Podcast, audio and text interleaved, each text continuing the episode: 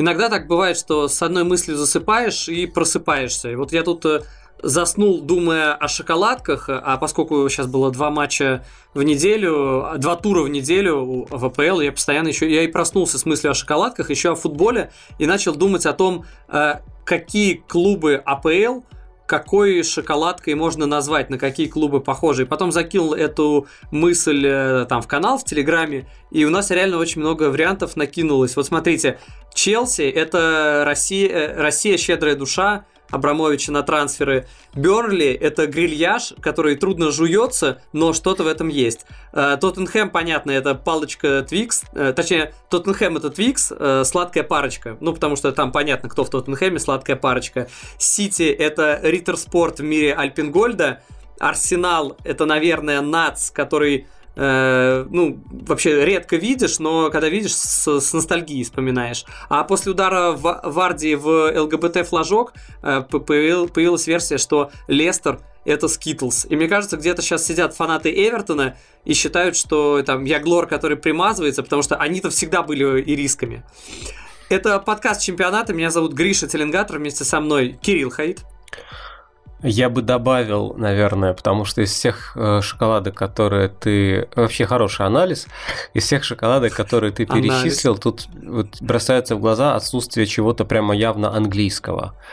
А поэтому давай добавим, наверное, что Эвертон это Кэтбери, потому что а, просто повод сказать, что у Кэтбери есть выдающаяся совершенно реклама а, с гориллой. И просто погуглите Кэтбери с гориллой, вы получите удовольствие. Ну и будем считать, что это Эвертон. Угу, угу. Так что не риски. Ладно, хорошо, погнали разбирать 23-й тур. От создателей про 3-4-3. Хаид и Теленгатор снова труд. Ливерпуль Сити 1-4. Э, вообще, какая-то закономерность в этом результате точно есть, потому что если смотреть последние тенденции, вот как линии продвижения последних матчей, к чему шли команды, то максимально логично получается, потому что э, Сити не проигрывал перед этим, выигрывал только 13 матчей подряд во всех турнирах, и это 14-я победа подряд во всех турнирах, а Ливерпуль дома, после того, как 68 матчей в АПЛ дома не проигрывал, третий матч подряд проигрывает. То есть до этого, до Сити он проиграл Брайтону и Бернли. Так что э, можно было предположить такой результат, и Сити, наверное, действительно был фаворитом. Понятно, почему его давали фаворитом букмекеры, но я должен сказать, что первый тайм, я буду на этом настаивать, Ливерпуль был не то что не хуже, он был даже лучше. Несмотря на то, что там, да, был у Сити пенальти, который не забил Гюндаган. И сейчас, кстати, после матча забавно, Гвардиола сказал, что если раньше э, Эдерсон будет бить пенальти, это было так, шуткой, то после того, что снова не реализовали пенальти в таком важном матче, это уже полушутка. Э, но, в общем, если не брать пенальти, ну, понятно. Сколько пенальти они должны не реализовать, чтобы это перестало быть шуткой? Интересно. Не знаю, видимо, 10, 20, 30, не знаю. Но, в принципе, ничего страшного, если они и так забивают без пенальти. Э, но, с другой стороны, я просто договорю эту мысль, были, были хорошие моменты в первом тайме. Там был моменты, когда из-под Зинченко была подача, и Мане головой бил прям чуть-чуть над перекладиной. Еще были моменты. Э, мне в первом тайме Ливерпуль очень понравился. А тебе? А, мне не очень, но в целом матч очень парадоксальный и, я не знаю, как сказать. Но вот смотри, по первому тайму мне казалось, что Сити намного солиднее, что у них лучше организована атака, что у них лучше организован прессинг, что они лучше контролируют матч, что у них намного больше подходов к воротам. То есть по первому тайму мне явно казалось, что Сити в целом более сильная команда, чем Ливерпуль а лучший момент с игры создал Ливерпуль. И это было так типично для Сити. Ну да, не реализовывать вот свои моменты, так... это прям фирменный почерк Сити. Да, и как, когда вы все делаете правильно и все хорошо, но у вас какой-то стерлинг происходит перед чужой штрафной, и даже пенальти у вас как бы вам не пенальти. Понимаешь? И, и, а тут просто одна быстрая контратака. Ливерпуль очень прикольно раз, разгонял свои атаки. А, смотри, хотя в принципе защитники открывались достаточно низко в этом матче, вообще обе команды были очень осторожные, мне даже Гвардиола показался немного трусливым по первому тайму. Да, Тем это прям бросалось, менее, особенно первые а... минут 20 очень аккуратные. Да, да, да, да.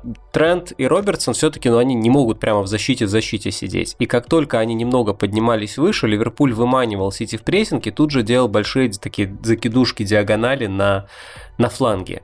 Вот э, мяч у нас в защите, ничего опасного, а потом раз, и он уже у вас в защите. Вот это как бы это такое резко, это, это просто маленький один прием. Я не думаю, что это прям как бы это система, но это маленький прием для ускорения атак. И Ливерпуль на этом поймал Сити два раза. И в том числе один раз было очень опасно, как раз когда бил Мане. И вот это вот ощущение, что Сити лучше, а Ливерпуль опаснее пробил, оно было очень каким-то вот таким, а, ну все понятно. То есть мне казалось, я, я, я не очень понимал, что будет дальше. Э, но во втором тайме все-таки Гвардиола меня удивил. В том смысле, что сделал то, что, наверное, и нужно было сделать, а, но обычно он этого не делает. Подумал, что, черт, да мы же сильнее. Давайте играть как-то посмелее. И она, они начали играть с Ливерпулем, как обычно Ливерпуль со всеми играет. А, просто давить прессингом до вратаря. Причем интересно, что схема прессинга была вообще не, ну, как сказать, не Манчестер Ситивская. Они давили прессингом а, с Бернарду Силой в линии с Фоденом. То есть это была такая 4-2-4. А когда э, Ливерпуль владел мячом, а у Сити было много отрезков, когда они сидели без мяча, они откатывались в низкий блок, это было внезапно 4-4-2. То есть это было прям это было все довольно неожиданно, то есть это было как-то не, не, не по сити, не в стиле, но при этом вот этот высокий прессинг, он, конечно, свой результат дал, потому что ошибки, ошибки Алисона это именно что следствие высокого прессинга. Но опять же, слушай, а если бы Алисон не ошибся?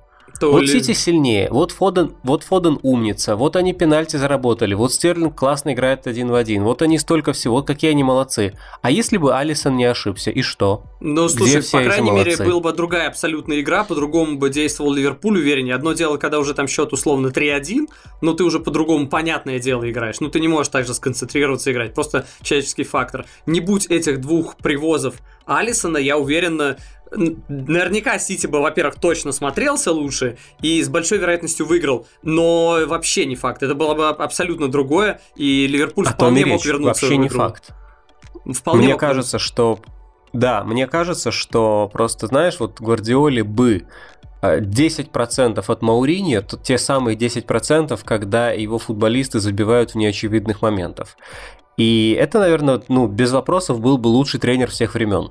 А так, у него слишком большие вопросы по тому, как команда распоряжается своим преимуществом. Повезет, не повезет, ошибутся, не ошибутся, а если не ошибутся? Не знаю, поэтому матч очень противоречивый, и я, честно говоря, ну то есть я, я в Сити постоянно говорю я, как бы про них что-то хорошее по ходу всего, там, всей зимы, последних месяцев, но прямо вот в этом матче я не могу сказать, что они порвали и молодцы, и уничтожили, нет, я этого не увидел. Ну, тут, знаешь, с одной стороны, есть за что хвалить э, Сити, потому что по игре они были лучшие, но с другой стороны, действительно, эти ошибки Алисона. И Твилл, что сказал Клоп э, после матча, как он объяснил эти ошибки Алисона. Он очень много чего сказал, он трем изданиям сказал примерно одно и то же, но с небольшими вариациями. Я не знаю, что ты имеешь в виду. в одном то, случае он Алисона на... немножко оправдывал, угу. а в двух других прямо наехал на него. О, наехал. Я просто читал только то, что он говорит, что вот у него, возможно, замерзли ноги. Достаточно странное объяснение.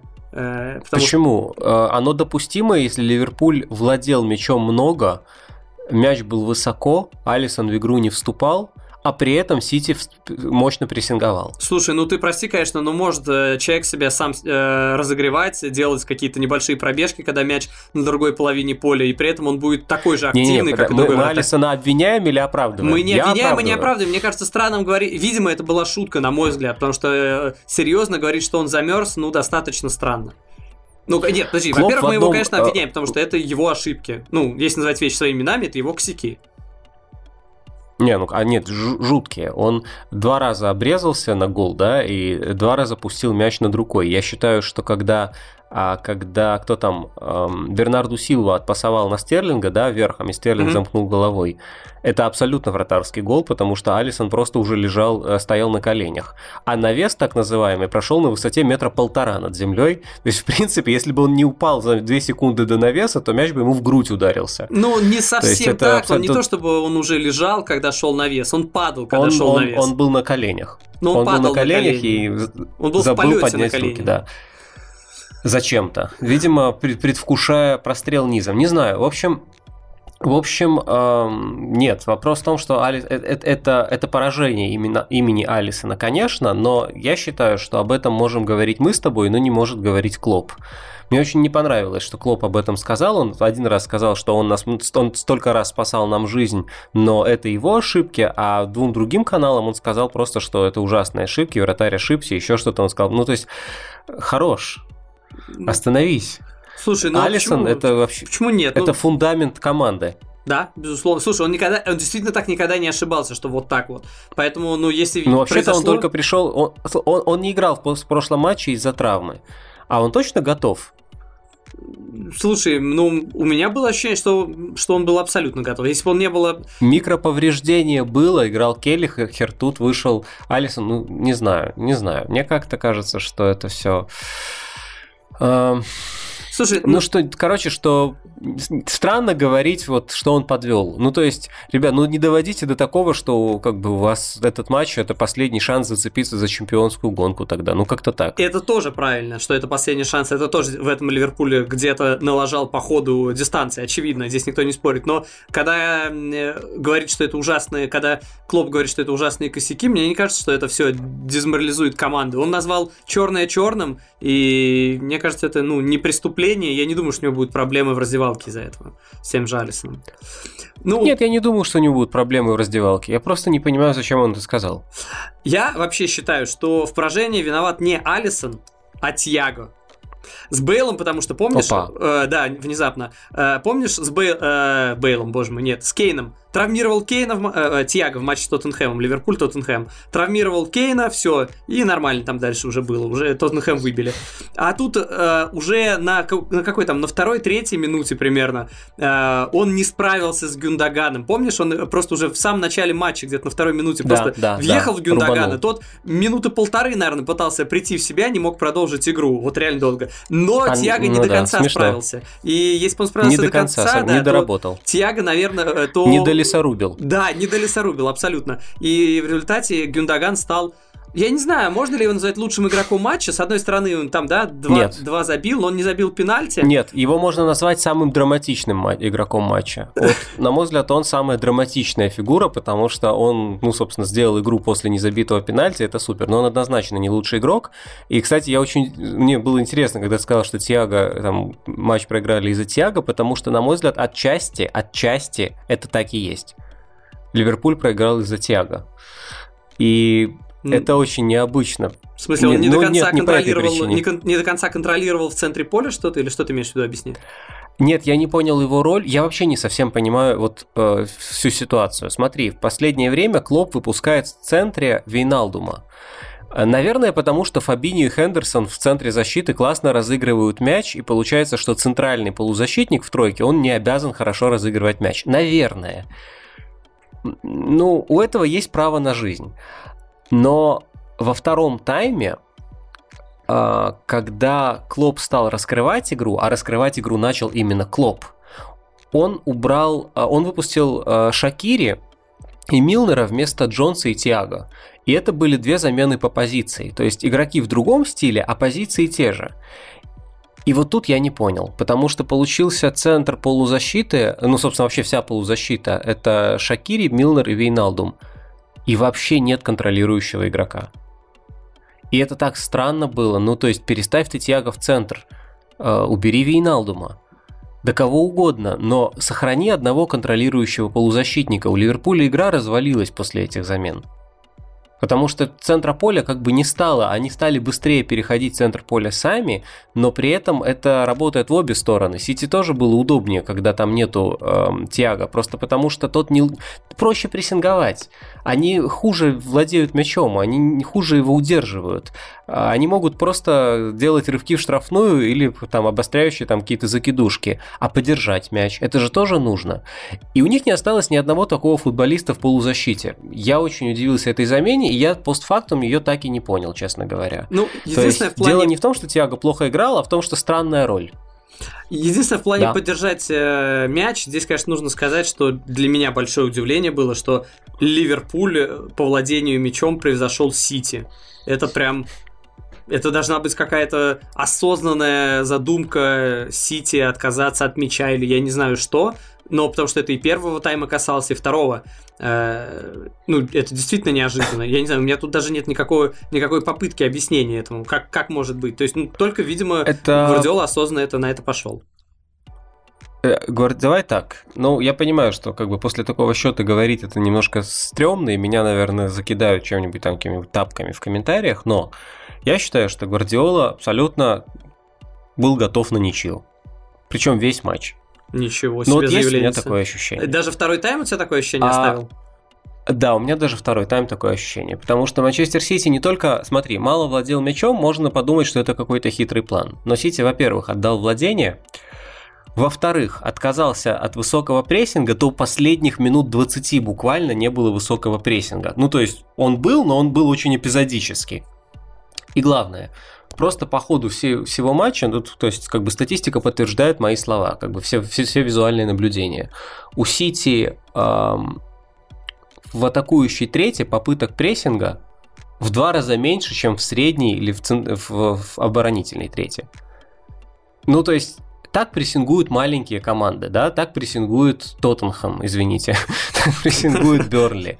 У у Ливерпуля э, там 90 э, э, прессинг действий в центральной трети, 80 в атакующей, 50 в оборонительной. Ты сразу понимаешь, что команда имеет в виду. Команда защищается далеко от своих ворот. Сити защищался близко к своим воротам. Я считаю, что Гвардиола просто решил, что Ливерпулю нельзя давать пространство. Это самоубийство. Я с ним абсолютно согласен. И решил сыграть э, попроще, поскромнее и на ничью.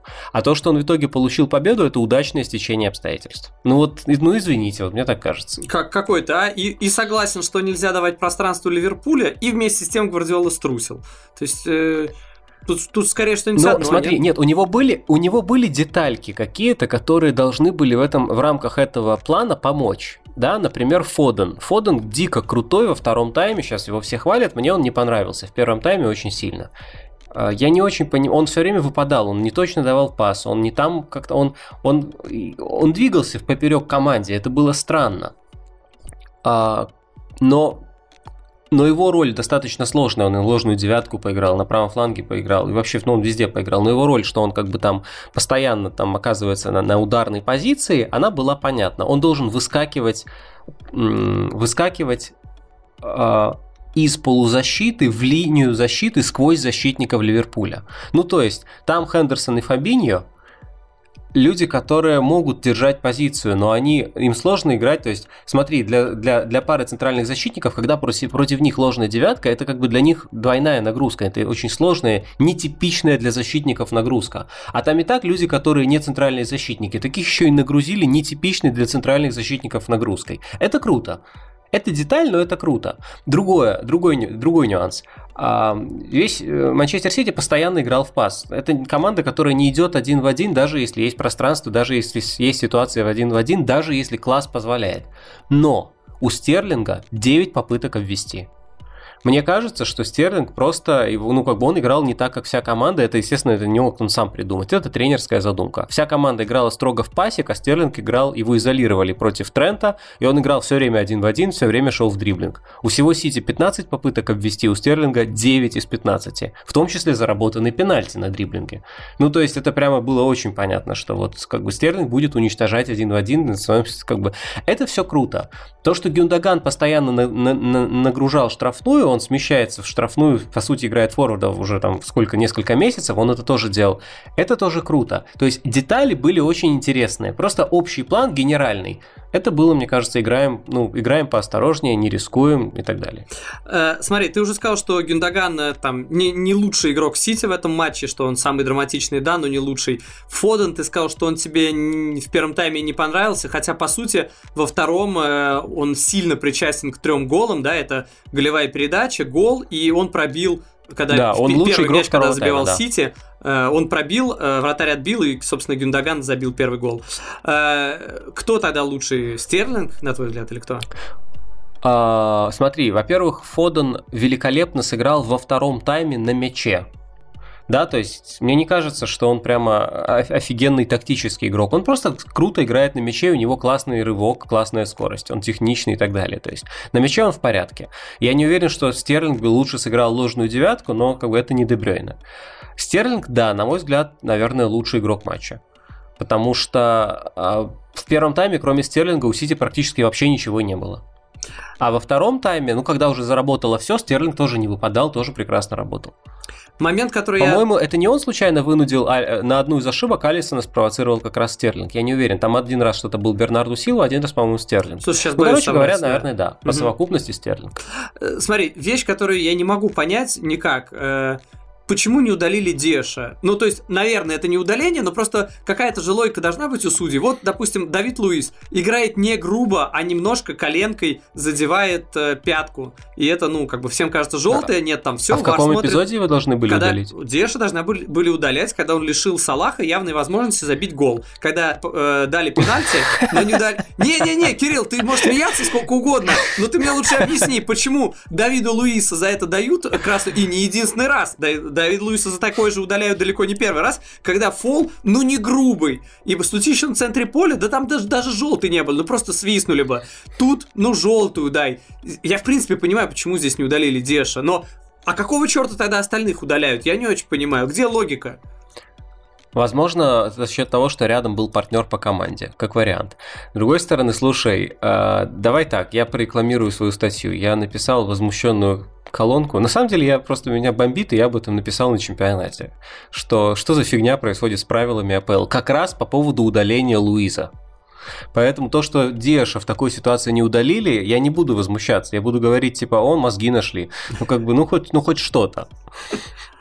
Э, ладно, принимается. Зато прикинь, какая была бы интрига, если бы тогда Луиса не удалили и выиграл бы Арсенал, а, Ч... а Челси, боже мой. А Сити сейчас потерял бы очки. А да, Ч... да, ладно, до Челси еще дойдем. А, смотри, а, все-таки дали пенальти, забили таки впервые за очень долгое время забили Эдерсону. Его серия была 831 минута в АПЛ. Э, без пропущенных мячей. Круче было только у Чеха и Вандерсара. И, кстати, кстати, кстати, если не читали мое интервью с Эдерсоном, то можете прочесть можете, в принципе, и не читать. Но если вдруг захотите все-таки... Так вот он, этот португалоязычный да, человек, да, которого ты анонсировал два месяца. Я думал, это Зинченко. Зинченко нет, Зинченко... Слишком простой ответ, Зинченко нет. А, на текстовую версию, кстати, на видео-версию, ссылку на интервью можете найти в моем телеграм-канале One Бисака. А, смотри, по Зинченко, наверное, Зинченко стал одним из главных мемов э, после этого тура, э, ты видел момент, когда его за шею подвинул э, как раз Рубен Деш? Деш. Да, да, да. Это, да, это да, я да. не знаю, это одновременно и смешно, и забавно, и не очень смешно и забавно, потому что взяли человека, подвинули, грубо говоря, как мебель, просто за, за шею. Ну ты возьми там за руку потяни, за плечо или скажи Очень профессионально. И пере, переложись очень сюда. Это сумасшедший шпала, уровень концентрации. Ну как? Ну Нет, ты... ну как бы они просто... Слушай, ты хотел обсудить этот эпизод или Зинченко в целом? Потому Нет, я хочу Зинченко обсудить целом... этот эпизод. Ты понимаешь, что если бы темнокожего футболиста вот так за шею подвинули, уже бы Трой Дини сам знаешь, что сказал бы. А тут э, такое отношение к человеку. Потребительское. Потребительское, хорошо. Слушай, футбол это один большой супермаркет а, современный. Мне кажется, что Зинченко...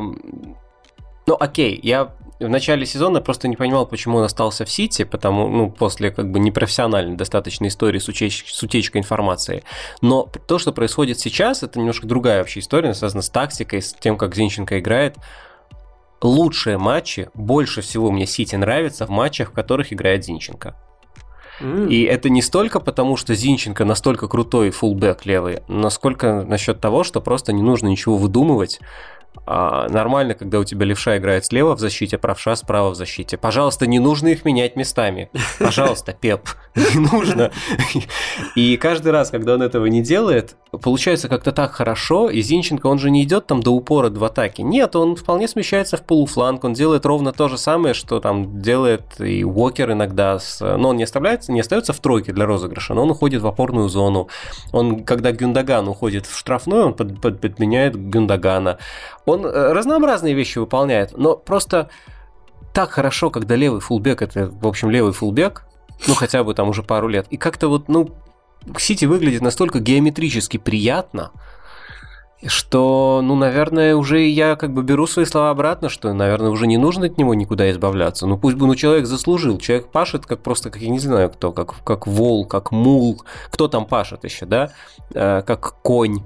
Пашет и пашет. Сколько лет? Он Конечно, это не совсем игрок Сити по вообще как бы набору скиллов, но по набору того, чему он научился, это уже игрок для любой команды просто. Э, слушай, ты говорил про Фодена, да, что он хорош на мяче, а там вот, вот я бы про Зинченко это сказал, что на мяче он действительно хорош, а без мяча он, к нему бывают вопросы, иногда проваливается.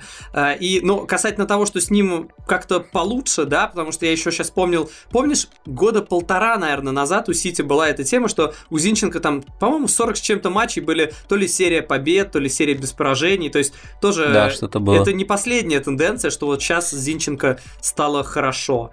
То есть, э, в принципе, мы это и раньше видели. Но знаешь, о чем я подумал? Смотри, мы вот часто говорим, что вот там мы с тобой не тренеры, у нас там, э, по крайней мере, у меня точно нет понимания футбола на их уровне, потому что будь я, у меня понимание на уровне тренеров, я бы сам пошел тренировать футбольные клубы, а не был бы журналистом. Но я считаю, что я умнее Гвардиолы. Я сейчас все объясню. Смотрите, э, вот эта тема, когда... Да не надо. Нет, я объясню тебе. Нет, нет, нет, нет надо. Смотрите. Такое заявление не требует аргументации.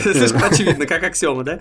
Э, не нужно ложиться, когда вот эта э, стенка встает. Под нее не нужен человек, который ложится. Если вы хотите использовать эту штуку, что человек э, плашмя оказывается на газоне и блокирует удар низом, не надо заранее падать и ложиться там низом. Когда человек разбегается, он же во время разбега вряд ли передумывает бить низом или верхом, ты в этот момент должен упасть и, за, и низом закрыть. То есть ни один нападая, ни один бьющий игрок штрафной, ну вдумайтесь, ни один игрок, который бьет штрафной, не, ну типа не станет бить низом, если там уже есть э, какая-то вот э, шп- шпала, которая там лежит. Ну не будет он тогда бить низом, никто не будет, если он заранее видит, что... А в данном случае бьющие заранее это видят. Поэтому, чтобы обмануть бьющего и чтобы так заблокировать удар, а это далеко не худший сценарий при штрафном, если мяч попадает э, в лежачего защитника в спину, ему там в голову, в ногу, неважно. Это хороший вариант. А ты для... любишь хорошее шоу?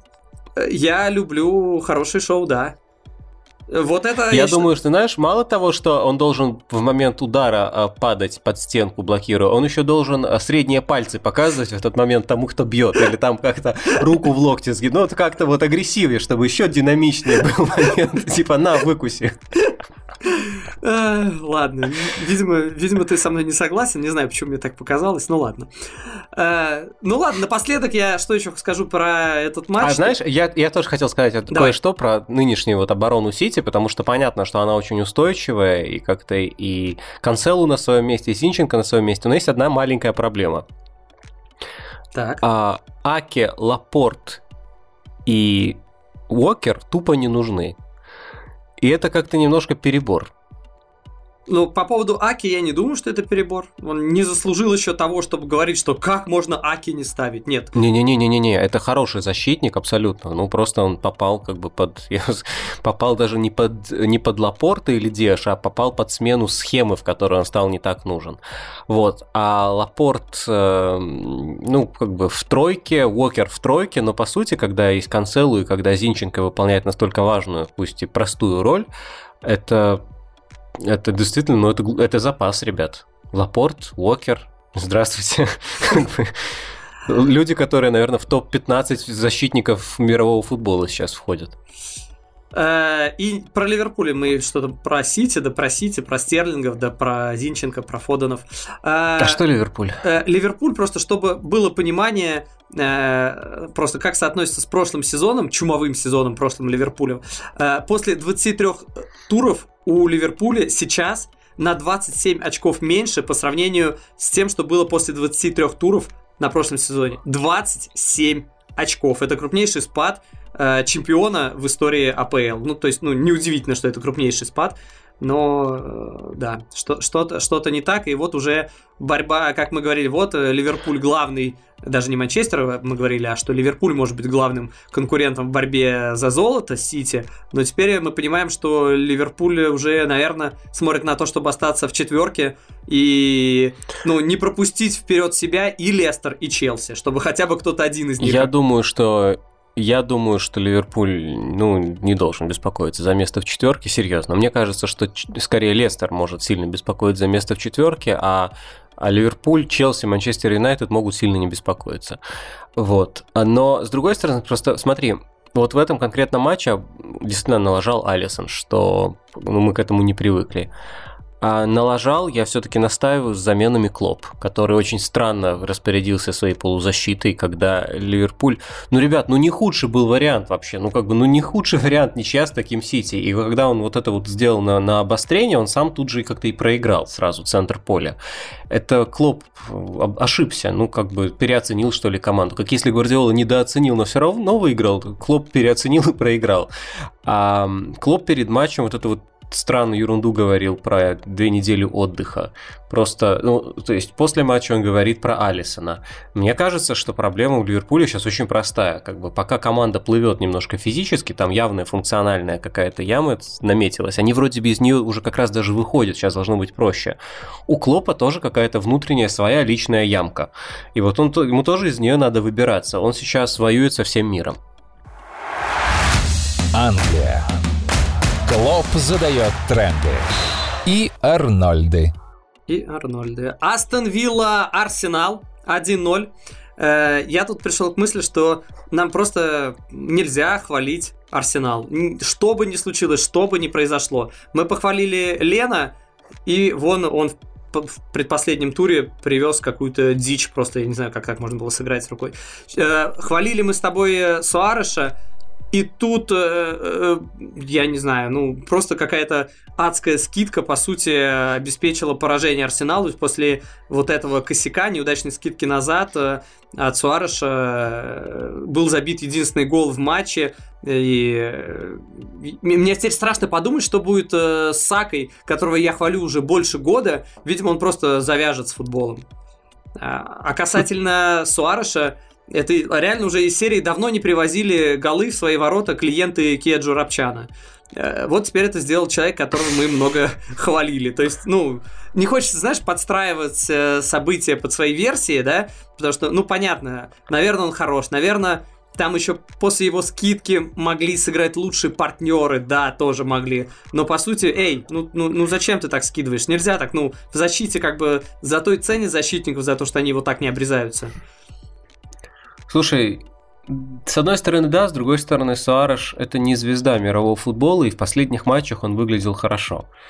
То есть, ну, как сказать, странно прозвучит, но мне скорее понравился Арсенал в целом, ну, как бы в общих чертах. Очень хорошо видно было, что команда хочет делать, у нее не все получалось, но, на мой взгляд, ну, вот скажем так, пока не вышел на поле Виллиан, мне вообще казалось, что все будет.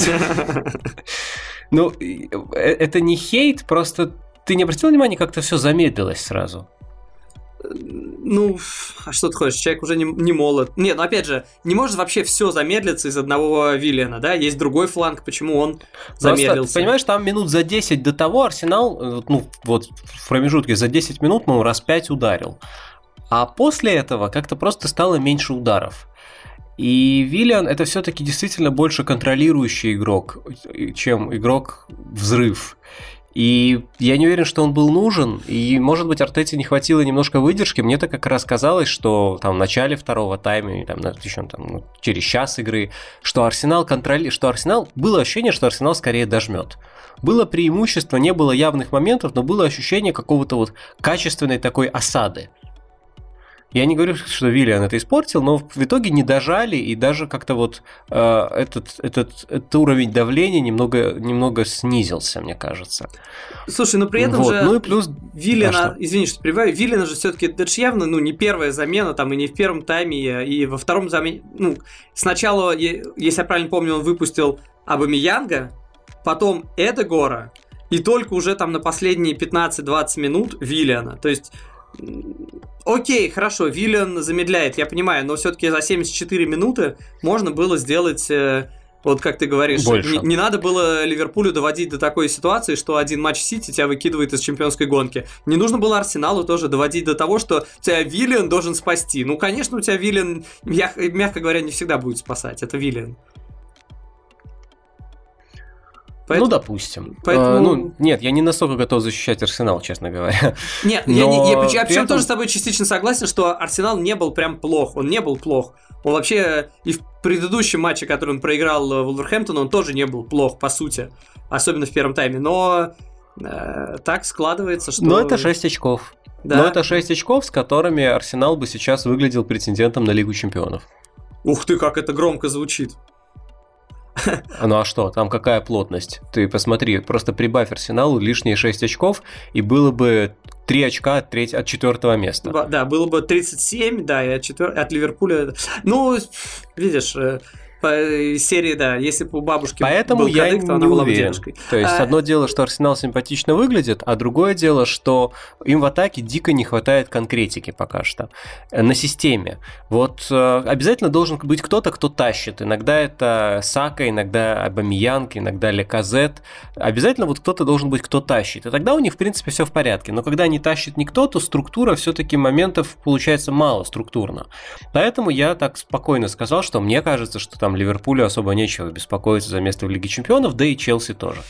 Ты сейчас просто сказал про таблицу, что Арсенал боролся бы за Лигу Чемпионов. Я глянул в таблицу, и я, блин, не верю своим глазам. Между Арсеналом и Челси 8 очков. Хотя казалось, что вот там еще позавчера мы говорили, что они сравнялись уже и по очкам, и по количеству матчей.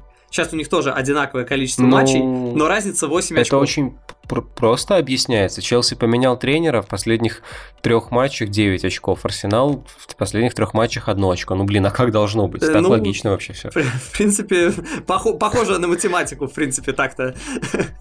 А, Еще забавный момент был, когда а, Джака шикарно пробил просто в девятку, но там потащил Мартинес, и тут, конечно, лицо у Джаки было такое, эй, ну ты же свой, ну мы с тобой через столько же прошли, ну как, ну вот можно же было, типа, такой-то удар не потащить, тебя бы там... Нет, ну, само собой, это, ну, скорее в шутку, но вообще в плане вратарей это реально забавно, учитывая, что в этом матче не мог играть Лена, э, и, соответственно, впервые за Арсенал в АПЛ сыграл Мэтью Райан, да, человек дебютировал за Арсенал, и уже на 44-й секунде пропустил гол. Это, конечно, сильно, прикинь. Дебют за Арсенал на 74-й секунде ты пропускаешь. И в этой ситуации, а фанаты Арсенала же помнят э, э, Мартинеса как, э, ну, как очень хорошего вратаря. Для некоторых до сих пор открыт вопрос, а почему, собственно, вот его отпустили, вот он чуть ли не хуже Лена. Но да, вот он в очном матче доказал, что он по-прежнему, он не только в очном матче доказал, но и в очном матче тоже,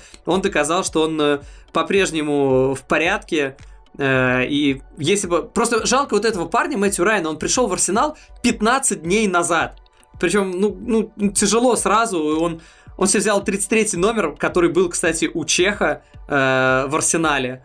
Э, но я так понимаю, что его не выкупили, да? Это, да, это аренда из Брайтона до конца сезона. Э, он вообще не планировался, что будет вот прям так сразу играть, потому что ну, никто не мог предположить, что достаточно ста- э, стабильный Лена выпадет. Э, и, конечно, на фоне всего этого после матча, когда они все вот, вот реально, правило не обниматься, оно как бы не, не для футболистов существует, это только там Мэдисон в Лестере, и вот эти празднования голов на дистанции что-то пытается сделать. После матча э, Арсенал, там все обнимают, все футболисты Арсенала, еще какие-то сотрудники Арсенала тоже, я не знаю, я видел просто, что эти, кто эти лица, я не знаю их, просто у них куртки были Арсенала, все обнимались э, с Мартинесом. Э, причем там люди, которые там не то чтобы там супер давно в Арсенале, там э, прям он шел, положив руку, вот так вот, как э, братюня, положив э, на, чуть не сказал, на Фодена, на Габриэла Марцинелли. Э, ну, вот теперь, ну, опять же, что здесь кусать, э, кусать Если локти? сомневаешься, то всегда надо говорить на Бруно Алвеша. Да, согласен. Короче, э, не отпускать Мартинеса на самом деле, наверное, тоже... То есть, с одной стороны, сейчас кусают локти, за вот такого вратаря отпустили, а он там... Э, э, ну, не то чтобы не помог выиграть, да, но он отлично сыграл в матче против Арсенала, но с другой стороны, блин, это действительно хороший вратарь, и не отпускать его было неправильно, ему нужно было давать играть. Черт побери, либо его отпускать, либо Лена, ну, чтобы, чтобы играли уж скорее оба, потому что, ну, как бы, достаточно проблем в клубах Честно, АПЛ с вратарями. Я не вижу вообще проблемы, ну, честно. Ну, господи, ну, Лена нормальный первый вратарь. Он э, ну, сейчас не будет, вот он пропустил матч, но он сыграл рукой за пределы, да ерунда это, господи. Мэтт Райан, он что, плохой вратарь, он вышел, он потащил удар этого, господи, как его, слева, Страре, да, потащил удар. Ну, нормальный вратарь, он вытащил 7 или 8 ударов, в принципе. Ну, то есть, что, что не так у Арсенала с вратарями? Все в порядке у Арсенала с вратарями. Англия. Манчестер Юнайтед, Эвертон. 3-3. Э, Манчестер тоже потерял очки. Почему мы все говорят, что это идеальный тур для Манчестер Сити? Поскольку конкуренты потеряли очки, а Сити выиграл. Э, у меня сложилось странное впечатление в отношении Манчестер Юнайтед. Во-первых, э, позиционная игра и Манчестер Юнайтед, они все-таки были скорее в разных плоскостях, чем в одной. А тут получилось, что как бы, как бы и нет. Во-первых, подлый Эвертон заставил Манчестер э, Юнайтед взять инициативу, то есть взять мяч, контролировать мяч, больше атаковать, больше владеть мячом. Очень подло Эвертон, а-та-та. Прям фишка Манчестер Юнайтед. Но это ладно. Суть в том, что э, владея мячом, э, когда счет не то чтобы устраивал, Манчестер, Манчестер выглядел хорошо.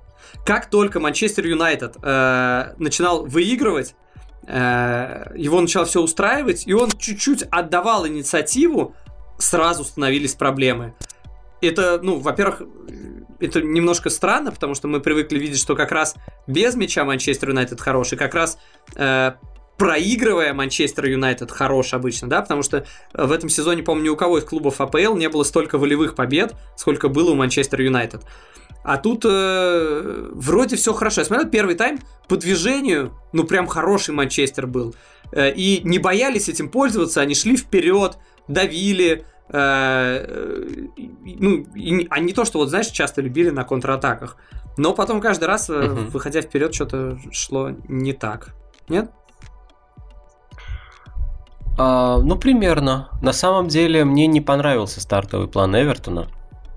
Не, то есть, он был дико простой. Э, Анчелотти просто ну, выпустил тупо трех опорников. И как бы, вообще в современном футболе так не принято. Можно еще, не знаю, уборщицу со шваброй выпустить перед воротами, чтобы она там штрафную площадь вытирала просто все время. И это как бы в типа формально ромб, но это не был ромб, это три опорника, блин. Я думаю, что если был Алан, то и Гомиш бы не сыграл, а сыграл бы Алан и Дэвис и Дукуре. Ну не суть. А, понятно зачем, да? Потому что Манчестер Юнайтед команда а, с плохой структурой. Отдай им мяч, и они сами себе придумывают проблемы. Анчелотти, я думаю, ровно так и рассуждал. Он, в принципе, ну, как бы мастер простых решений. И типа, ну, знаете, вот вам стена, ломитесь. И Юнайтед внезапно оказался умнее. И это было очень круто, в голах это прям проявилось, и в первом, и втором. А, смотри, Решфорд играл слева, а в первом голе Решфорд и Бруну и Гринвуд, и Уан Бисака в четвером пришли на правый фланг. Уан Бисака так теперь любит подключаться в чужую штрафную, я прям ничего себе, как сколько ему позволяют, потому что не ну, всем во-первых, он любит, а во-вторых, прикольно, что там оказался Решфорд, который вообще был левый вингер. Но это понятно почему, потому что, типа, ладно, вы нас в центр не пускаете, окей, мы обойдем просто. И это очень просто, да, это перегруз, и потом как бы ты получаешь численное преимущество.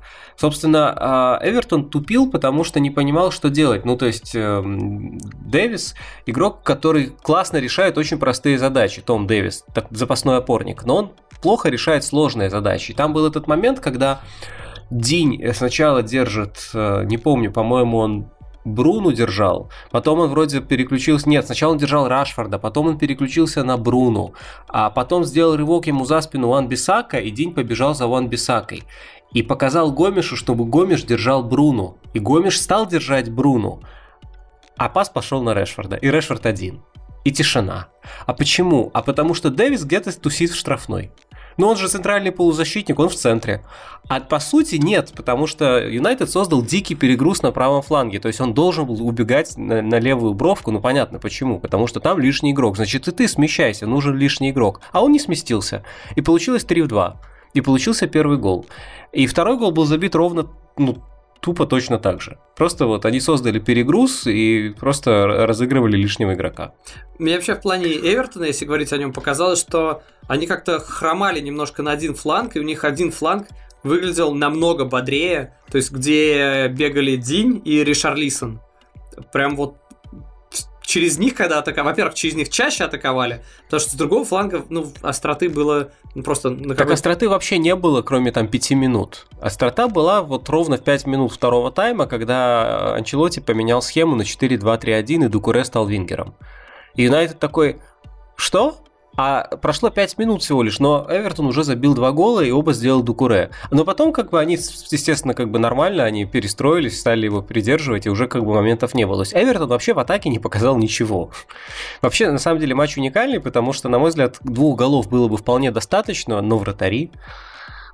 Вратари, вратари в Англии это что-то невероятное, да, то есть вот ты хейтишь Пикфорда, и в принципе не без оснований. Окей, убрали Пикфорда, дальше что? Оль, Ольсон прям, ну прям вот прям да, ну прям Ольсон вообще. Что это такое? Как он вообще пропустил этот гол, когда вытяни руки, ты отобьешь? И он с расстроенным видом поджимает руки. Как это вообще? Я, я не понимаю. Ну и, собственно, этот шедевральный гол Бруно Фернандеша. Как вообще такое можно пропускать? Какая бы там ни была траектория, мяч пролетел прямо над ним и прямо под перекладиной. Чувак, ты не можешь допрыгнуть до перекладины? Не, ну ты же понимаешь, что он вышел из ворот на пару метров, и мяч все-таки опускался под перекладину. То есть он не мог поднять руки. Если бы он поднял руки, это не значит, что он дотянулся бы. И мяч летел очень слабо, медленно. Ну слабо, и издалека. ладно, себе, Кирилл, ну слабо я бы не Сделай шаг назад и прыгни. Это несложно.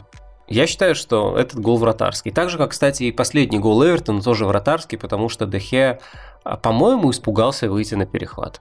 Да, ну, ну нет, ну нет, ну нет, ну, ну Кирилл, ну, ну просто ну, нет. да, явно ну, такой подожди, думал, там была а идти скидка, или не идти, ручки Там была берег. скидка, которая шла из-за пределов штрафной, по-моему, там где-то на линии штрафной. Последний гол, последний да, гол, да, когда да, Калверт там... Льюин забил, да. Но да, это там, надо, там ну, вратарь должен в этой ситуации выходить так, чтобы его боялся форвард и занимать как можно больше места. А он выходил с опозданием и занимал как можно меньше места. Это, это прям нехорошо. Не знаю, по-моему, вратари вообще должны отдельно подумать, если э, на сопернике висит защитник, то ну, а-, особо выбегать, ну, есть ситуация, когда нужно, но далеко не всегда. И здесь, мне кажется, ну куда Там, им было а, Удар с острого угла, ты в любом случае должен выбегать. Ты должен выйти, чтобы сократить угол обстрела. Ну, там не то чтобы острый, ну, так, такой себе острый, там почти перед ним. И на нем висели защитники, по нему должен был играть э, там Туанзеби вроде бы, да, хотя изначально с ним был э, другой футболист. Э, с ним сначала был Линделев, но потом немножко сместился Калверт. Слушай, он бил с 5 метров. Ну, как бы вратарь, который не идет на перехват в рамках своей вратарской в створе ворот. Ну, он туда прибежал. Это немножко ну... не смел. Хорошо, возможно, возможно, чуть-чуть э, поздно вышел из ворот, но все равно там передачу ему было до этого нереально перехватить. Там были защитники, то есть тоже не совсем понятно. Ну, не знаю, тяжело. Я бы здесь не в первую очередь, по крайней мере, винил бы Дехе. Просто Э, просто это вот Манчестер Юнайтед, который... А в том голе, когда он отбил перед собой? Нет, когда отбил перед собой, это другое. Отбивать перед собой, понятно, нельзя. Лучше уж там на угловой и что угодно. Это вот там как раз я в большей степени понимаю. Э, ну, у нас, смотри, у нас прям хит-парад плохих вратарей. Дехеа, Алисон, Ольсон.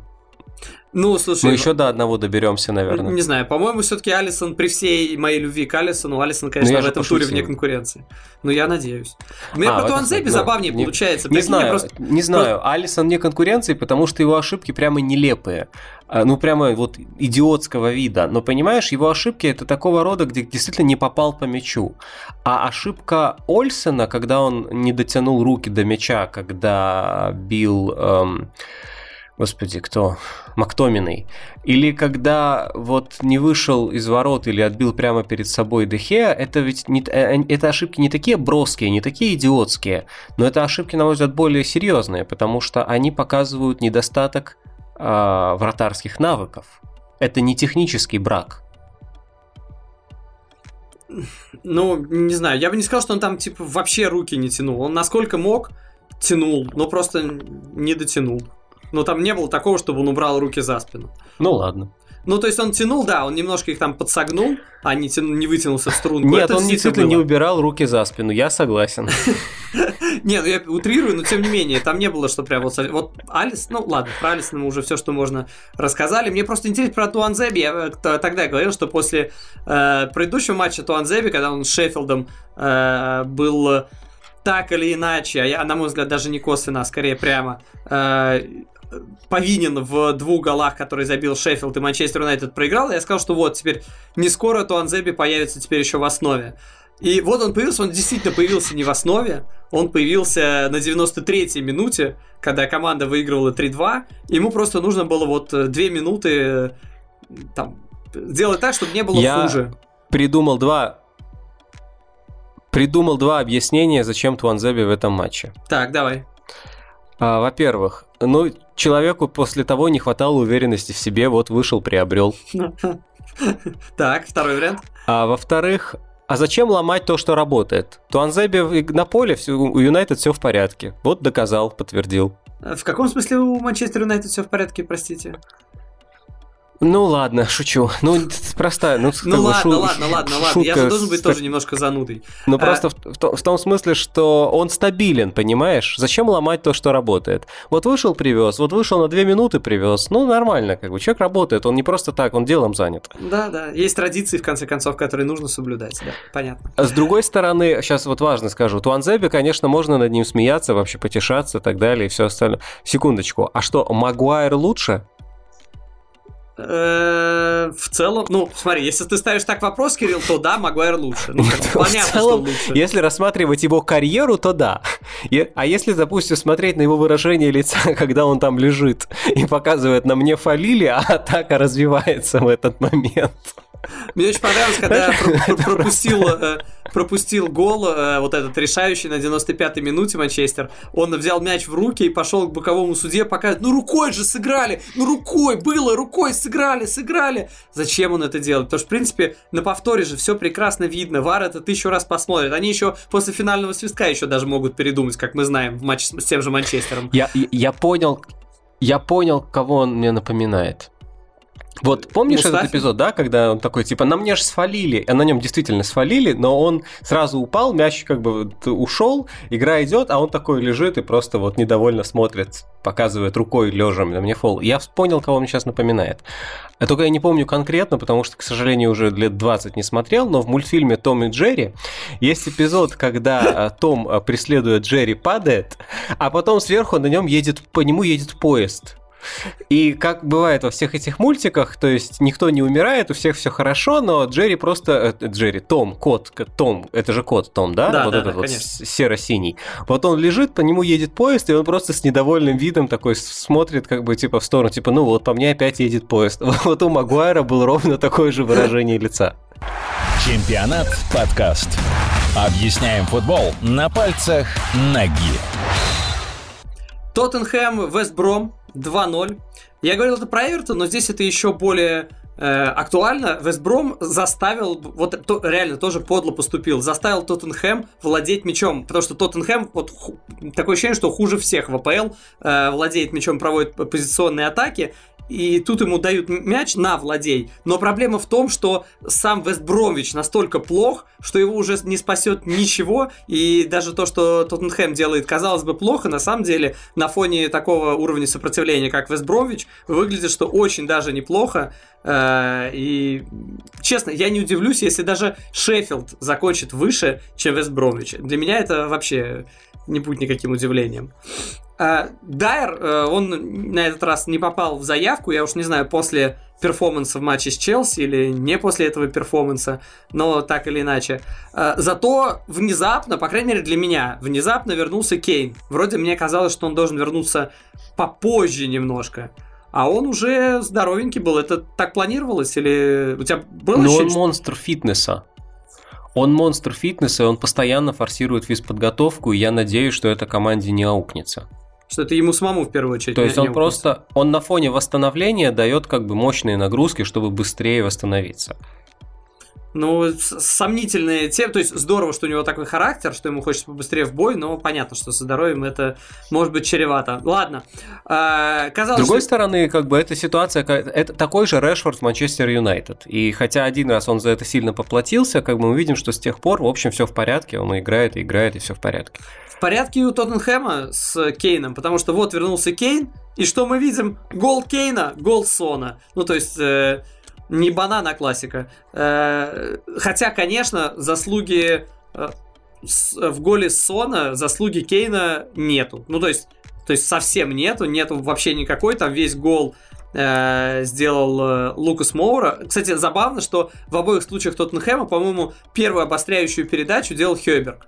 Потому что до этого мяч катался как-то там э, перпендикулярно, как-то непонятно как, а именно обострение, первое обострение шло от Хёйберга Э, но, опять же, на 90% второй гол это заслуга Лукаса Моура, который очень классно чувствовал. Вот он тащил, тащил, и рядом бегут защитники. И вот, знаешь, техничного, умного футболиста вот видно именно по, по, эти, по этому качеству. Почему-то я подумал, что у Виллина это качество есть, но э, хоть что-то у Виллина есть. Ну, неважно. Когда ты бежишь с мячом... Я, я думаю, что, что Хейберг это эм, идеальный футболист для Манчестер Юнайтед. Почему? Ну, он не то что перерос Тоттенхэм, но, честно говоря, просто не совсем понятно, на что Тоттенхэм серьезно будет претендовать даже не в этом сезоне, а в следующем. А Манчестер Юнайтед, который непонятно уйдет Погба, не уйдет Погба, им явно нужен опорник, который был бы лучшим опорником, чем Фред, но при этом с пасом. Ну, вот он, и, ну, то есть, понятно, это из большого клуба, это была бы большая покупка, но, слушай, насколько бы прибавил Манчестер Юнайтед, если бы у них была тройка а, Фред, Хойберг, Бруно? Звучит э, неплохо. С другой стороны, мы понимаем, что Пакба, в принципе-то, он не опорник, если он уйдет. И вообще это не так, чтобы сильно связано с Пакба. То есть его иногда ставят э, вторым опорником, но мы видим его чаще и чуть ли не так же часто ставят и на левый фланг, и на правый фланг. Мы уже за последнее время, за последний месяц, где его только не видели. Поэтому тут в любом случае, даже если ну да, Пакба ну останется, да. мне кажется, Хёберг тоже пригодится. С другой стороны, у них реально, у них столько пар э, опорников, просто какой-то, не знаю, сколько, пять человек, да? Э, мой фаворит, да не, не, не, понятно, не, Фред. Нет, ну смотри, Пакба э, действительно не опорники, он, наверное, все-таки уйдет. Матич просто уже в возрасте. Мактомин и Фред это, в общем, достаточно безальтернативная история. И мне очень симпатичен Мактоминой, но я не уверен, что это прямо игрок уровня, ну, например, полуфиналиста Лиги Чемпионов. А Хёберг все-таки да. И как бы из них трех, троих уже можно как бы выдумывать разные сочетания, в том числе по а, по тактике. И даже Ван Дебека туда можно опускать, чтобы продолжать выдумывать сочетания по тактике. Ван Дебек. А помните, ну, был и такой поэтому, на самом деле, просто да, да, помню, был. Вот, ну, короче говоря, про программа максимум у Юнайтед на лето это э, мы порешали с Гришей Хейберг, Грилиш, а, Лапорт. Слушай, ну, а, а, они жирные, Кирилл, как-то. Можно хотя, на самом деле, даже если кто-то один из них придет, это будет космически хорошо. Прям космически хорошо, если один из этих трех придут. Что все три это, это не тоже задача максимум, это задача космос. Потому что, мне кажется, Месси, если придет, он ну, не будет есть... так полезен. Ты на чьей стороне? На нашей или на Вудварда? Я э, на стороне фанатов Манчестер Юнайтед, наверное. М- могу их понять иногда. Тяжело, конечно, с трудом, но иногда Окей. могу. А, да, смотри, Давай, тот, я, Тоттенхэм. Да, вернемся к Тоттенхэму. Хёберг, да, абсолютно. Хёберг это светлое пятно. А, Кейн светлое пятно. Опять же, у Кейна непростой матч, потому что, ну, как бы он, он взрывался пару раз, он упустил пару моментов, но, опять же, мне кажется, что проблема Тоттенхэма в том, что Тоттенхэму нужен даже Кейн, который не в форме, просто чтобы обыгрывать аутсайдеров. Э, ну, тут с аутсайдерами, тут следующий тур, ты помнишь, у кого там? Э, у него после Вестбромича сейчас у него следующий тур Манчестер Сити. Тут э, вот это будет, конечно, с одной стороны, конечно, ну, максимально логично будет, если выиграет Сити, но тут э, Просто немножко страшно за Тоттенхэм. Пару месяцев даже... назад, кстати, было бы далеко не так все очевидно. А сейчас очень очевидно, потому что в первую очередь Тоттенхэм сдулся именно стилистически. И я думаю, что это будет понятный какой-то сценарий, когда минут 15, может быть 20 в сумме Тоттенхэм играет неплохо, более-менее смело и не дает разыгрывать мяч, а потом садится в автобус, причем не, знаешь, не лучший такой мауриневский автобус, а в худший мауриневский автобус, когда нет ни контр-игры, ни нормальной компактности в защите. И такой автобус можно дожимать. Ну, есть у меня такое подозрение, потому что, не знаю, меня этой победой Тоттенхэм не очень впечатлил. Это одна из самых разобранных команд чемпионата прямо сейчас, Вестбромвич. И, э, скажем так, на ней можно было, ну, отыграться за все. Я, наверное, даже ждал разгрома какого-то. А Тоттенхэм что-то не, не забил, упустил пару моментов, сам мог пропустить. Эм, ну, не очень меня впечатлило. Я как бы повторюсь, вот хорошо, что пока что у Маурини не пошли терки с игроками. Это прям здорово. Но это вот единственное, что внушает как бы какой-то оптимизм. А, ну еще и то, что по сути там очень мало до Лиги Чемпионов. То есть Тоттенхэм как бы еще в обойме, он в гонке, он борется, но я не знаю. По игре мне кажется, что команда деградировала очень сильно за буквально два месяца. Я даже говорю не по результат, не про результаты, а просто э, стилистику игры. И все то, за что я хвалил Тоттенхэм вот там осенью, оно просто уже немножко не актуально, и я не знаю, как с этим быть. Надо возвращать. Надо возвращать Почетина? Нет? Нет, надо возвращать Мауринию образца сентября-октября. Э, сентября-октября того сезона, когда он впервые пришел в Челси. Э, вот тогда был... Нет, сентября-октября того сезона, который 2021. А, ну ладно, тоже, тоже наверное, неплохо. Но вообще ты когда сказал, что про матч Тоттенхэм-Сити, что там будет чего-то 15-20 минут, я подумал, о, ну 15 минут э, Тоттенхэму еще будут давать потрогать мячик, а потом он будет играть абсолютно без мяча, и просто здесь вопрос в том, насколько будут э, обрубать атаки Тоттенхэма. И сейчас это делать, ну, чуть проще, их чуть-чуть легче Но, обрубать честно говоря, я просто спроецировал примерно на Сити тот сценарий, тот план, который у Тоттенхэма был с Ливерпулем.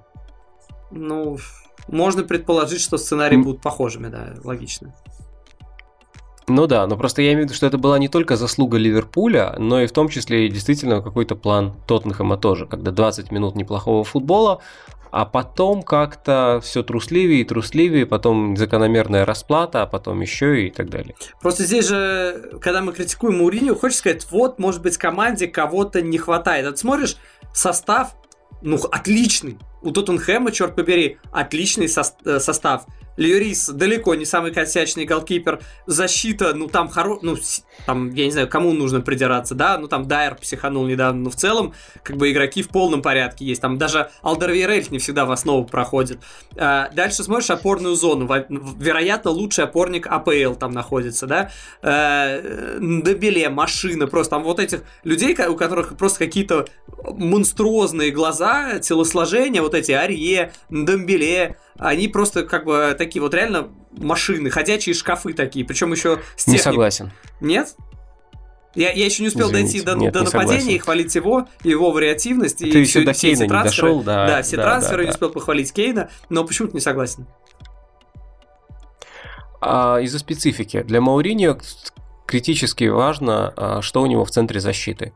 То есть он прямо будет перебирать, пока не найдет. Он в реале придумал Рамос Варан, если не ошибаюсь, Рамос на тот момент вообще был правый защитник.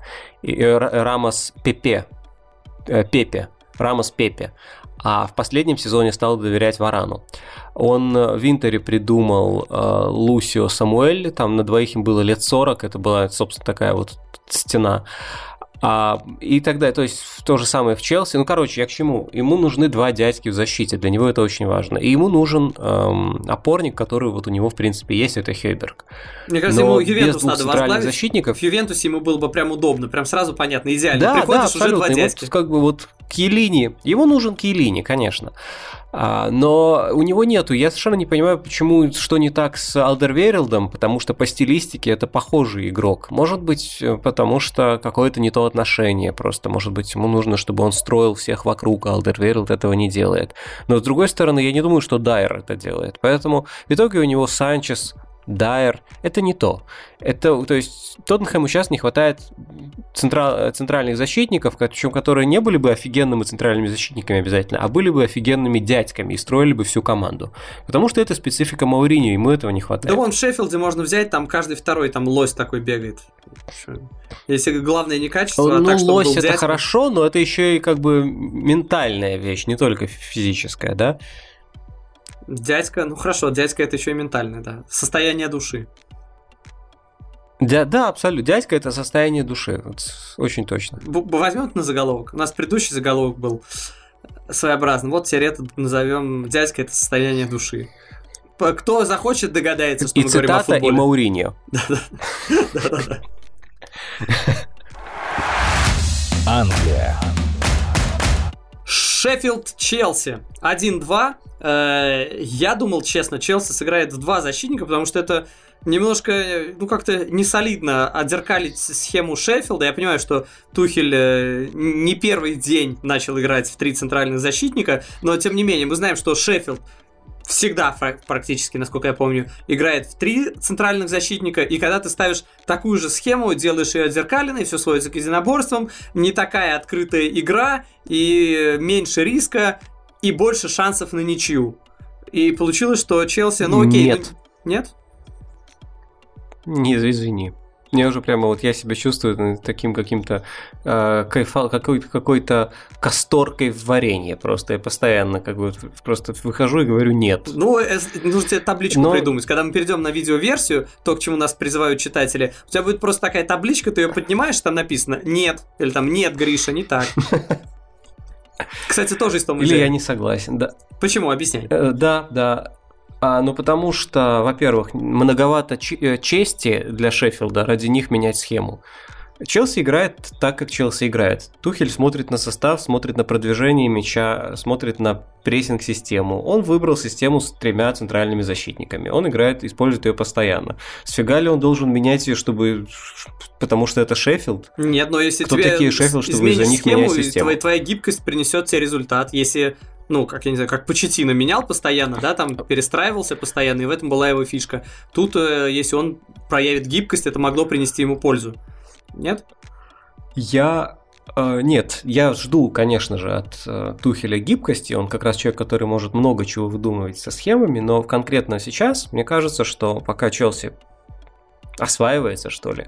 Что вообще мы вот сейчас увидели команду самую близкую к вот настоящему Челси его за все время, что он во главе команды. Она чем-то отличалась от предыдущих что... двух, трех матчей? А, второй раз, по-моему, подряд вышел Джеймс. Я думаю, пока, я думаю, что Джеймс все-таки будет играть э, постоянно в основе э, на правом фланге э, полузащиты. А, Чилуэлл вышел, хотя до сих пор постоянно играл Алонсо, и Чилуэлл сыграл, на мой взгляд, очень хорошо, может быть, лучше Алонсо, хотя он не забил, но тут как бы проблема вот как раз в этом. Алонсо, он проваливается, он яркий, но результативный. Чилуэлл, в принципе, тоже результативный, но не настолько, но не так проваливается. Вопрос баланса а одновременно Жиру на острие и Вернер Маунт гибко под ним, они образуют все время треугольник двух видов, острием вниз, когда Жиру и Вернер на острие, на, ну, в первой линии атаки, и острием вверх, когда Вернер тоже атакует вторым темпом, так же, как и Маунт, очень гибкая система. Это, это тоже интересная мысль. И Жиру, э, в принципе, с Вернером комфортно и Вернеру играть, потому что он привык играть в паре с нападающим. Он не слишком далеко от, уходит куда-то на фланг, он может более свободно курсировать. Маунту удобно. А Маунт может и спокойно и бить вторым темпом, и из глубины раздавать, и искать пространство между... Ну, вообще любит играть между линиями, при этом он, у него большое пространство в правом, в правой практически всей половине поля, он может делать, что хочет. Мне все это показалось очень эм, очень адекватным. И мне кажется, что как-то, ну, я не знаю, что к этому добавить. То есть э, просто Челси как бы все больше и больше становится на себя похож. Вот, вот я бы так сказал. Мне в этом плане, э, что мне нравится сейчас. А, да, и, да, да, да. добавлю, что э, просто факт. Нету Тиаго Силвы, Челси пропустил. Я, кстати, считаю, что теперь надо говорить, вот как мы говорили, что при Тухеле Челси не пропускает. На самом деле вся эта штука, она остается. Просто мы теперь будем говорить, что соперники Челси еще ни разу не могут э, забить при Тухеле. Просто чуть-чуть изменить формулировку, поскольку, ну, понятно, да, привет Рюдигеру, который пробил по своим воротам как-то, ну, ну очень странно. Если бы такой гол случился э, в чемпионате России, все думали, что это договорняк происходит, его там подкупили. Но поскольку чемпионат Англии об этом говорить не будут, что правильно. Но... А почему? Что это за национальное, какая, за оскорбление по национальному признаку? Ты считаешь, что у Шеффилда денег нет? Да, я считаю, когда играет Шеффилд и Челси, я считаю, что у, Челси, э, что у Шеффилда нет денег. Кирилл, признаюсь, да. Нет, ну просто это действительно, это, это, это не спортивно, что это, это странная какая-то дискриминация и двойные стандарты. И где-то сейчас обижается на тебя один Сэм Эллардайс. Э, короче, для меня Рюдигер, вот, допустим, честно скажу, год назад мне казалось, что вот из всех многочисленных-многочисленных центральных защитников, для меня Рюдигер был, наверное, главным первым центральным защитником. Вот если бы я выбирал состав, я бы в первую очередь брал Рюдигера, а потом бы уже к нему смотрел. Можно Зума, можно Тамори, можно там еще кого-то. Он казался первым. Сейчас я смотрю на Рюдигера, и у меня вообще нет и близкое ощущение, что он тот человек, который вот должен быть... Я, я понимаю Лэмпорда, который его много не ставил, потому что что матч, после которого Лэмпорда по сути убрали, ну понятно, что его убрали после Лутона, но это формально, а в реальности его убрали после Лестера. И в матче с Лестером Рюдигер там просто э, два, два нападающих, два защитника, и он зачем-то бежит не к своему игроку, просто совершенно по-идиотски бросил своего игрока, не рассчитав, куда летит навес, хотя навес там летел полчаса. Э, ошибся. Здесь он тоже явно ошибся. Я не знаю, что он хотел. Наверное, наверное, Рюдигер здесь хотел выбить мяч э, за лицевую, но очень был нацелен на ворота, наверное, не знаю. Но к Рюдигеру есть вопросы, то есть он еще не становится таким мемом, как Давид Луис, но если он будет привозить дальше, э, будет Стеба много. То станет, согласен. Потому что, э, согласен. Да, Хотя, наверное, будет оптимально. Но одна из причин, почему Челси играет с тремя защитниками, это как раз то, я думаю, что не устраивает ни одна связка. А почему не устраивает вариант, я не знаю, э, Тиаго Силва, Зума и Аспиликуэта? А он так в три играет, Аспиликуэту там. Нет, это не это это не... В смысле, я же как раз говорю, что Челси играет с тремя защитниками, потому что не устраивает ни одна связка. А, То есть ни одна пара, чтобы использовать их вдвоем, не устраивает. Поэтому он постоянно выбирает, ну, как бы использует трех. Слушай, ну, а чем плохо а, Тиаго Рюди... Сила Зума? А Челси хорошо играл в защите? Челси не так страшно играл, значит, ну, нормально он играл. Ты хочешь сказать, что это был прям провал? Нет, мне кажется, что тут все очень просто. Есть Аспиликуэта, который человек надежность, по большому счету. Есть Рюдигер, который просто э, симпатичен Тухелю. Он хотел его купить. Есть Яго Силва, с которым уже хотят перепродлить контракт. Но это прям логично. И где-то в сторонке плачет один Зума. Ну, а что? Кристенсен Зума, ну, люди на подмену. А на, на что они должны рассчитывать в клубе, который, допустим, поставит перед собой уже в следующем сезоне там борьбу за титул? Э, цель. Они, это основа такого клуба, то есть ты их ставишь на один уровень с, э, не знаю, с э, Диашем, Лапортом и Стоунсом? Нет, я просто говорю, что э, КПД от Зума в сумме, наверное, больше, чем КПД от Рюдигера. Слушай, да, давай скажем, что Зума, которого я, честно говоря, считал одним из самых, а, самых незаслуживающих не соответствующих своим уровнем, уровню, э, не соответствующих уровню команды, в которой он играет, людей вообще в АПЛ, он меня очень удивил. Он отыграл на достойном уровне примерно год, пол, год. И, наверное, для самого себя он сумасшедше прыгнул выше головы. Это факт, да. Э, знаешь, вот что мне больше понятно в плане Тухеля, ну, по центральным защитникам, ладно, а это опорная зона, потому что вот сколько мы говорили и раньше, что вот там все хороши, там Канте, Жоржиньо, Ковачич, но сейчас я смотрю, Жоржиньо и Ковачич это прям вот идеальная связка. И как бы, опять же, мы все могли быть не влюблены в Канте, да, и какой бы он ни был хороший в чем-то своем, да, и он действительно супер игрок, да, и мы знаем, что, кстати, его тоже, по-моему, хотел Тухель в ПСЖ в свое время. Э, действительно супер игрок, но то, какую продуктивность дают вместе Жоржиню и Ковачич, мне кажется, вот это прям супер четко. Я не знаю, как они могли заиграть лучше э, там за, не знаю, 15-20 дней с Тухелем. Ну, невозможно начать играть лучше за такой короткий срок. И, в принципе, футболист... Build-up улучшился. Что? Просто стало больше вариантов первого паса. И это в том числе, но они без мяча хороши. Особенно Ковачич. А, да, они занимают довольно небо... Смотри, Челси очень компактно все время прессингует. То есть он Челси высоко расположен и умудряется как-то сохранять за счет этого компактность в прессинге. Жоржинию не приходится такой, знаешь, как, как Бускетсу бежать, такой, где моя штрафная, куда бежать, 30 метров, все впереди, все бегут мимо. У него этого нет, у него очень как маленькая, короткая в длину и в ширину плоскость, за которую он отвечает. А он все время вступает в отбор, когда он там в 5-7 метрах от места действия. Ковачич вообще мобильный достаточно, он мобильнее, поэтому он может отвечать за большее. Но Чилуэлл Джеймс, а Рюдигер с Пеликуэта играют высоко, Маунт хорошо помогает в прессинге, в сумме получается очень компактный, хороший блок. Смотри, одну вещь мы еще просто обязаны проговорить. Э, я не знаю, можно ли сказать, что как-то там Тухель уже начинает понимать оптимальное использование Вернера, но это, знаешь, кстати, как с Ковачичем. Просто человек хорош, просто не нужно давать ему завершать. Вот, кстати, в этом матче Шеффилд-Челси был момент, когда Ковачичу дали пробить зачем-то где-то там из-за штрафной, где-то рядом с линией штрафной, и он пробил, как всегда, по воробьям. Но э, просто удары не его. То же самое и с Вернером. Просто вот, видимо, видимо, замыкать э, атаки это не его. Но в подыгрыше, да, мы видим, он, э, по сути, сделал, можно сказать, оба гола. Он отдал, и он заработал пенальти. И по заработанным пенальти он вообще лидер. У него уже там 4 заработанных пенальти, то есть за этот же отрезок там ни у кого столько нет. Поэтому э, как будто бы, как будто бы, я не знаю, Жень, но ну я не думаю, что Челси хотел заплатить 80 миллионов за, или сколько, 60, за Габи Жезуса. А я думаю, что все-таки он еще будет забивать прилично. Ну, слушай, если он будет э, подносчиком снарядов каких-то, да, то, ну, тоже, тоже хорошо. Кому? Кому? Да кому угодно. Хоть Абрахаму, хоть Жиру, хоть э, Маунту, неважно. Нет? Ну, может быть. Ну вот и сошлись. Англия.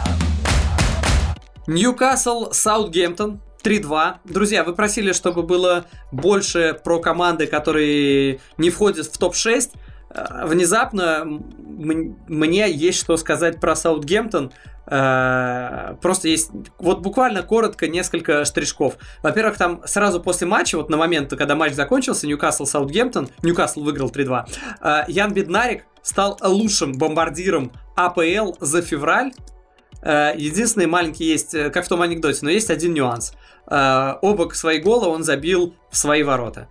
Ха-ха. Еще одно ха-ха, это Минамина, это просто внезапно тебя осеняет, почему Минамина из всех клубов АПЛ э, пришел в Саутгемптон? Ну, потому что все мы знаем, как, чем и когда усиливался Ливерпуль. И чтобы Минамина заиграть в Ливерпуле, ему нужно проявить себя в Саутгемптоне, и тогда просто Ливерпуль, как он это обычно делает, возьмет игрока из Саутгемптона, чтобы он играл в Ливерпуле. Это очень-очень-очень-очень логично. Ну и последнее про Уорд Прауса. Я об этом э, подробнее рассказал в футбольном Альбионе, кто на территории России сможет посмотреть эту программу на YouTube.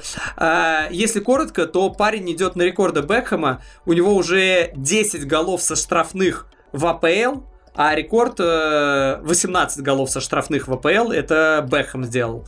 То есть, в принципе, учитывая, что парню 26 лет не так давно стукнуло, если он останется играть в АПЛ, то побить рекорд Бекхэма, ну, абсолютно реально. И тоже у Бекхэма есть рекорд по количеству голов со штрафных Э, в течение одного сезона АПЛ. И Бэхэм забивал 5 голов со штрафных, а у Уорда Прауса уже 4 гола. И ему за оставшиеся 16 туров в Саутгемптоне достаточно один гол, чтобы повторить рекорд Бэхэма, и 2 гола со штрафных, чтобы установить новый рекорд АПЛ по количеству голов со штрафных в АПЛ. Кирилл, а есть тебе что сказать про матч Ньюкасл-Саутгемптон? Да, Смотри, у Саутгемптона забавная полоса. Саутгемптон проиграл... Ты как будто про а, форму Саутгемптона Лестеру. Говоришь. Э, Лестеру проиграл Саутгемптон, потом проиграл, по-моему, не помню, Арсеналу там или кому. Потом вообще проиграл Астонвилле. Потом проиграл 0-9 Ливерпулю. А тут Ньюкасл. Ну и понятно, что сейчас такие парни, соберитесь, просто как бы Ньюкасл ответит нам за все. И Саутгемптон проигрывает Ньюкаслу. И э, смешно, потому что на самом деле команда-то неплохо играла, ну серьезно. Но что творил вратарь? Вот прям вот что творил, то есть это какой-то тур вратарей. Я, я не знаю, вот Маккарти просто у, у, убил команду. Не то, что он косячил со страшной силой, опять же, это не как Алисон. Это просто как ты не берешь то, что брать должен. Это разные вещи. Это как ДХ или Ольсон. Но это, на мой взгляд, еще хуже. И, по сути, вот у Саутгемптона очередное поражение просто имени вратаря. Хотя то, что они не дожали команду, которая там 40 минут играла в десятером, это, конечно, я даже не знаю. Она даже в какой-то момент в девятером играла, если я правильно помню. Потому что там после, уда- после удаления, там же еще замены закончились, они вообще в девятером доигрывали. То есть там реально тяжеловато пришлось. Но да, да, обидно. Саутгемптон команда такая, знаешь, вызывает больше симпатии mm-hmm. по умолчанию, чем Ньюкасл, по крайней мере, у меня. У тебя не так? Да, да. А тут какой-то просто по собственной глупости вот как-то взяли и... Англия. Англия, турун-тун-тудун. Друзья, спасибо, что, как всегда, нас дослушали. У нас э, сейчас немножечко устаканится э, график выхода, потому что у нас были там по два тура в неделю. Сейчас мы будем выходить, судя по всему, в феврале по понедельникам. Э, если есть сомнения, что когда подкаст, то тоже спрашивайте в телеграм-канале. Можно спрашивать, э, у меня One Писак, я там уже даже специальный стикер сделал отвечая когда... Ну, неважно. Э, подписывайтесь и на Кирилла Хаита обязательно. Его канал в Ютьюбе называется Кирилл Хаит. Подписывайтесь на чемпионат, на крупнейший сайт о спорте на русском языке.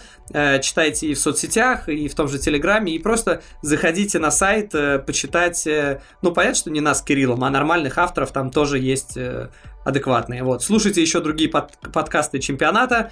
Вот, мне кажется, все, что можно, я отрекомендовал. Больше, наверное, пока ничего рекомендовать не буду. Хватит с этого.